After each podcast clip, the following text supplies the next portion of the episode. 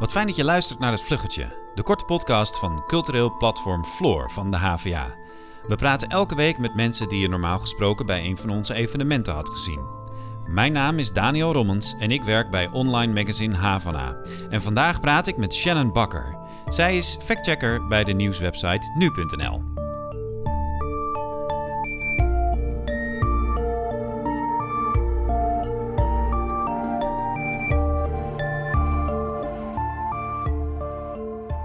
Shannon, hoe gaat het met je? Ja, wel prima. Ja, nog steeds aan het werk vanuit huis, maar uh, dat uh, wordt inmiddels normaal. Ja, het nieuwe normaal, zeggen ze dan. Daarom. Ja, precies. Uh, hoe, hoe ziet jouw dag eruit? Want jij bent een factchecker. zit jij de, de hele dag op internet te speuren naar allemaal feitjes die dan wel of niet kloppen? Uh, nee, meestal uh, kijk ik, s ochtends check ik altijd eerst mijn eigen uh, mailbox, de, de factcheck.nu.nl. Dus dan kijk ik eerst de, de tips die we van de lezers hebben binnengekregen. En dan uh, inderdaad ook kijken van gaan er nog grote dingen op social media rond waar ik misschien wat mee moet. en vervolgens hebben we dan met eigenlijk het gedeelte van het redactieteam uh, die gewoon op de, de lopende nieuwsonderwerpen zit vergadering. Ja. Uh, En dan besluit ik van nou, dit, hier ga ik vandaag mee aan de slag. Uh, en dan ben ik de rest van de dag aan het tikken of experts aan het bellen en dergelijke. Ja, het klinkt alsof je dat alleen doet. Ja, klopt. Voor heel nu.nl ben jij de enige factchecker. Ja, nou we zijn sinds toevallig vorige week op zoek naar een tweede factchecker, maar tot nu toe heb ik het alleen gedaan, ja. Ik kan me voorstellen dat uh, nu met, met het coronavirus, met alles wat daaromheen speelt, uh, maar ook met uh, de hele Black Lives Matter beweging die nu gaande is, dat er ongelooflijk veel berichten zijn om te checken en dat er ook ongelooflijk veel desinformatie wordt verspreid. Toch? Ja, uh, het, meeste daarover kan ik zeggen over corona, omdat ik daar gewoon echt al inderdaad drie maanden uh, best wel volop zit. Ja. Uh, en je, zag, je ziet dat het nu wel weer ietsjes minder, maar zeker toen het net in Nederland was, was het inderdaad een enorme storm van, van nepberichten. En wat ik dan vaak probeerde te doen, want vaak vielen ze bijvoorbeeld in dezelfde categorie. Bijvoorbeeld op school X is corona aangetroffen, de school is gesloten. Ja. Ehm, dus dan probeer je die als één categorie in een stukje te behandelen. Waardoor je dan al wat meer meepakt. Uh, ja, en dat, en dat zijn dan vrij uh, eenvoudige, zeg ik uh, met ja. alle respect, dingen om te checken. Want je kunt gewoon checken, is de school dicht of niet? -huh.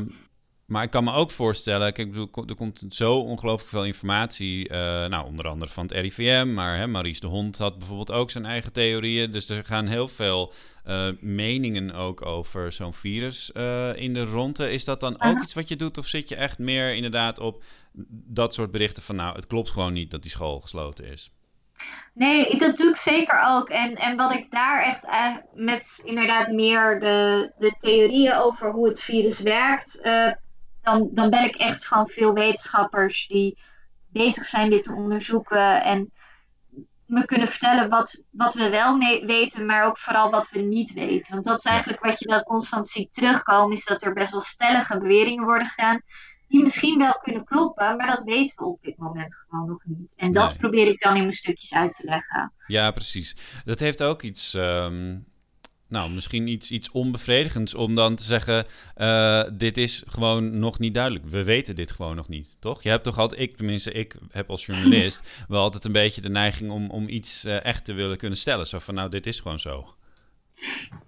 Ja, ik denk dat voor mijn rubriek het eigenlijk best wel, al als ik schrijf dit nu twee jaar, hebben we dit heel vaak, dat, dat er geen soort van definitieve conclusie. En ik vind het juist wel tof om dan mensen te kunnen uitleggen hoe wetenschap werkt en dat je ja. meerdere onderzoeken nodig hebt en dergelijke.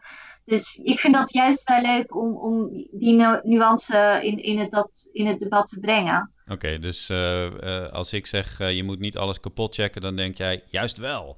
Ja. Oké, oké, oké.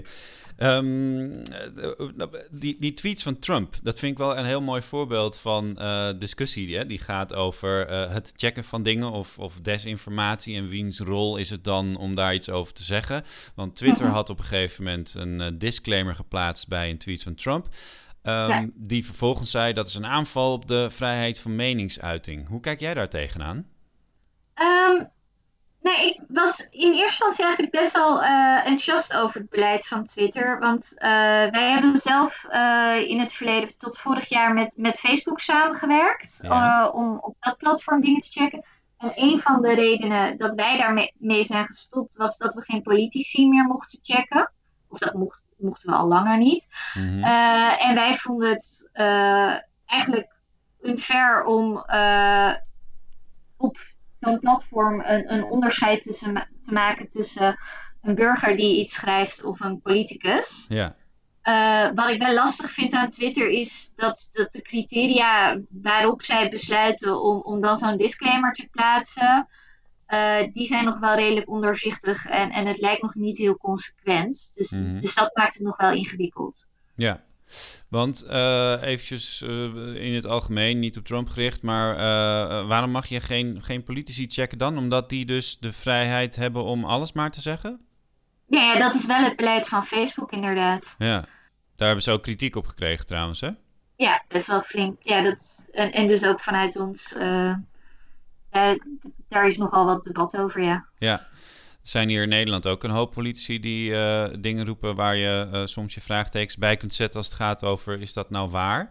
Mm -hmm. um, is dat iets wat je wel ook voor nu.nl gewoon blijft doen? Ja, als, als het aanleiding geeft, nu moet ik zeggen, uh, dit is niet de eerste focus van NuChecks. Uh, we moeten verschillen, ja, zelf ook onze onderwerpen kiezen en we zien dat politici al eigenlijk een van de meest gefactcheckte personen zijn, ook zeker binnen Nederland. Ja. Dus soms heb ik zoiets van, nou, dat is al zo uitgebreid ook in andere media aan bod gekomen. Het is niet noodzakelijk om hier nog een check over te schrijven, maar als we, als wij inschatten van, ja, nee, dit, dit misverstand, dat brengt deze politicus uh, in de wereld, dit misverstand leeft ook onder onze lezers, dan kan dat zeker een nu checked onderwerp zijn. Ja, wat gebeurt er eigenlijk als je dat allemaal niet doet, als je niks meer checkt? Um, nou ja, wat volgens mij het, het doel is van, van het checken wat ik doe, is gewoon dat als bijvoorbeeld een lezer twijfelt of googelt van hoe zit het nou met, dat ze de juiste informatie vinden. Of in ieder geval beter geïnformeerd zijn. Ja. Uh, en ik denk dat, dat dat het belangrijkste is. Dat er betrouwbare bronnen zijn waar je naartoe kan gaan. Uh, om als je in de war bent of even niet, niet weet hoe inderdaad zo'n complex debat uh, gaat, dat je bronnen hebt waar je op kan vertrouwen, dat, dat dat in ieder geval zo goed mogelijk is uitgezocht. Ja, hey, je bent dus op zoek naar een collega uh, die, die je kan helpen, want waarschijnlijk zijn er te veel berichten om te checken. Uh, nou, stuur, er allemaal mensen af op de HVA bij de opleiding uh, Media, Informatie en Communicatie. Ja. Wat voor skills moet je hebben om een goede factchecker te worden, Shannon? Nou ja, inderdaad, dingen willen uitzoeken niet bang te zijn om, om genuanceerd, maar tegelijkertijd, en dat vind ik, dat, daar ga ik echt vooral op letten, kan je ingewikkelde dingen uh, aan iedereen uitleggen. Want nu.nl is super breed. De, de, we hebben heel veel lezers die niet per se hebben gestudeerd, maar kan je toch een heel complex verhaal over bijvoorbeeld hoe het coronavirus zich verspreidt in, in normale mensentaal uitleggen. Ja. Uh, dat is wel een van de belangrijkste kwaliteiten uh, die de nieuwe factchecker moet gaan hebben. Ja. Uh, jij werkt vanuit huis, zeg je nog steeds. Dat is ook nog steeds de standaard. Ben je wel weer een beetje lekker naar een terras geweest en een beetje naar buiten geweest?